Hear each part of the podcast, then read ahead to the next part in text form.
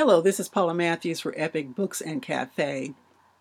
At first, today's podcast may seem to have somewhat of a puzzling topic. The Lord mentioned this topic to me twice, so I took it at His word that this message would be relevant to the times in which we live. I heard the Lord say twice this podcast would be entitled The Temperature of America. Again, the temperature of America. You may have noticed how much of the United States has been under some strange temperature surges and, and weather anomalies this summer. This has been the most unusual weather we've ever seen. When was the last time we saw the majority of our cities across the nation with temperatures in excess of 100 degrees Fahrenheit? Then there were the torrential rains that hit California. And in the midst of the rains, there came an earthquake. Right now, Florida is looking at hurricanes and so many storms across the Midwest. How many of you know that these are the last days that Jesus spoke about in Matthew 24? These are the signs of his return. And they're not pretty, they're, they're destructive and they're disturbing. This is not the time to play with God. And yet, in America, many people, including our nation's leaders, are playing with fire. The warning signs are before them, and yet they keep going on like demon possessed individuals who have no fear of what God would do to them. May I remind you all what the Lord said about 2023. The Holy Spirit said, This is the year of God's redeem. So God is vowing that there will be a resurgence of righteousness in America. And unfortunately, it's going to take something horribly drastic for people to wake up and take notice that there is a God in America. So, what is the temperature of America? No matter what you see in the government or in the education system or in the business, God places the blame on the Church of Jesus Christ in our nation, at least upon those who call themselves Christians. Because the true Christian is one who looks and speaks like Jesus Christ. They walk in love in obedience to the Father. They do the works of the Heavenly Father, even under severe persecution. I can tell you firsthand how difficult it is to be a true Christian in America. It's difficult to stand for truth in a land where, where deception is a norm. People are persecuted who want truth. However, God is a God of truth. Unfortunately, in America, religion has taken the place of truth. It's taken the place of a personal relationship with the truth, who is Jesus Christ Himself. So those who tend to claim to be saved may not be saved at all. They are among those who God said are self deceived.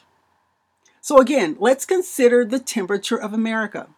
We're talking about spiritual temperature, beginning with the church. Now, I'm reminded of a passage in scripture in Revelation chapter 3 where Jesus describes, uh, uh, describes a letter written to the, the Laodicean church. This applies to the church in America today. Jesus says, I know your works, that thou art neither cold nor hot. I would thou wert cold or hot. So then, because thou art lukewarm and neither cold nor hot, I will spew you out of my mouth. So, what does he mean by being lukewarm? Jesus is talking about the works, talking about the things that we do are lukewarm. But if we take a look around us, we see people who, are, who God would call wimpy weasels calling themselves Christians, but who will not speak his name in public for fear of the government reprisal. They won't stand up for what's right in the face of blatant evil for fear of repercussions. They have become codependents and conspirators against Almighty God in this nation. Now, that's what I heard the Holy Spirit call them codependents and co conspirators, co conspirators against the God of heaven. This is treason against the kingdom of God and against our King, Jesus Christ. Here is the worst part of it as the church goes, so goes the nation. If the church is lukewarm, then it should be no surprise that the nation is cold in its attitude about Christianity and in God in this land. It should be no surprise that the nation is cold.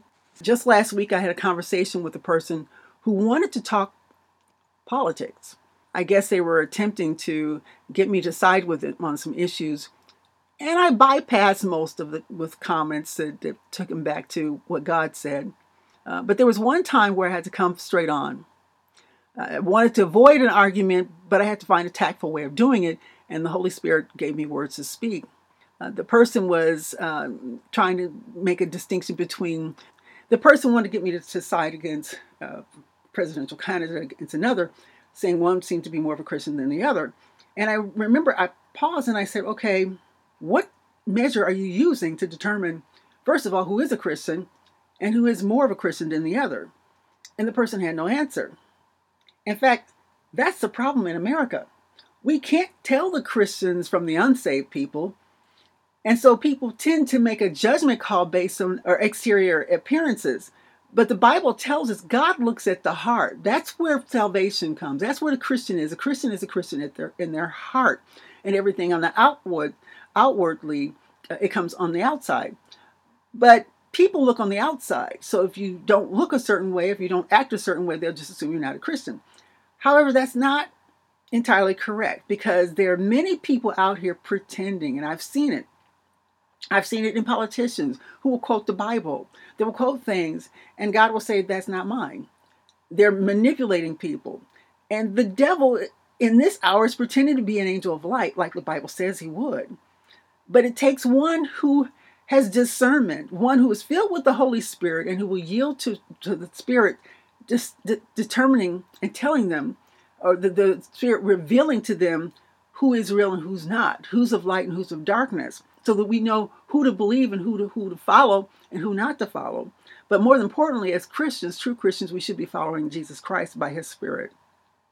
So this is a problem in America. Most of the church has disregarded disregarded the Holy Spirit as a guide and a voice of truth in our lives. Too many Christians are living carnal lives uh, without power from the Holy Ghost, without power from God. We're going to church, but yet we're living like everybody else. So there's no witness that we're in, even Christian, other than the fact that we have a T-shirt or we have a membership at, at a particular um, congregation. And that's the problem. That's why Jesus is saying we're lukewarm. People can't tell us tell the difference between us and the world, and therefore He will spit us out because we're not good. We're not a good taste for Him. We're not a good fit for what the kingdom is representing because we're not representing Him in the way Jesus wants to be represented. So let's continue with what Jesus had to say about these lukewarm Christians. And this is again a description of American Christians. Because thou sayest, I'm rich and increase with goods and have no need of anything, knows not that thou art wretched, miserable, miserable, poor, blind, and naked. Whoa, stop there. How many times we'll hear we have certain things in America we don't need God? Uh, we're not interested in being faith people of faith because we got a good job, uh, we got a good education, we have things that, that America claims as being uh, successful. So what do we need God for? In other words, people in America, we have everything physically, so we don't need God, is what people think. But how many know that that stuff does not make you happy? It can't save you from destruction, can't save you from fires, from floods, from earthquakes or hurricanes that we're seeing in the world right now. In fact, it puts you more at risk because the more things you have, the more things that need protecting. But if you don't believe God, there's no protection for you. In other words, stuff cannot save you from a devil's hell on earth or one eternal hell. What if a man gains this whole world and all of his goods and loses his soul for an eternity? That is the question. Now I know this means nothing to those who aren't interested in their souls and have, think they have no need of God. Even so, we'll continue with what Jesus says. He says, You're wretched and miserable and poor and blind and naked. Woe to those who consider themselves woke in a dark culture that is blind, miserable, naked, and headed straight to hell. But before hell, there will be sore destruction, more destruction on the land, but only for those who continue to reject Jesus and his message of truth. Now, understand, Jesus is talking to his church. He's talking to his church in this passage. It's not to the world. Stop and think about that. If the church is scarcely saved, what is the hope for the world? Truth is what Jesus is selling. We have to be those who want to be buyers of the truth by coming to salvation. He says, Come and buy of me gold tried in the fire. It's pure, it's the real thing that counts in the eyes of God, so that we'll be right before Him. He says, Buy white garments, garments that you may be clothed in righteousness, and you do not appear naked and ashamed before God. Listen, we can't cover our sins with our stuff. Adam and Eve tried that with fig leaves and it didn't work. God had to sacrifice uh, an animal and clothe them in fur. Likewise, God sacrificed his son, Jesus Christ, to clothe us in righteousness. He also is offering us eye salve, something to anoint our eyes to see truth as God sees it. And why not? In this world, there's so much deception, so many things that are untrue that people are being swayed to follow after things that are going to destroy them. In the end, each of us will be judged, each of us will be judged by God by what we did with the truth we heard about Jesus Christ. So Jesus is calling us. We have no excuse. He's calling his people to be zealous and repent. His invitation, his invitation is this Behold, I stand at the door and knock. If any man hear my voice and open the door, I will come into him and will sup with him, and he with me. There you have it. Jesus is standing at the door of each and every heart, whether you're a believer or not. He is knocking on the door of your heart. Can you hear him? If you can hear, don't ignore him. Open the door, let him in. Commune with Jesus. Let him fill your heart with love, with truth, with peace, with joy. And here's the promise To him that overcomes, I will grant to sit with me in my throne, even as I also overcame, and I am set down with my Father in his throne. That's the offer. You'll have a crown and a throne. Now, I know many people have sang the song, I Will Wear a Crown. It's a beautiful song.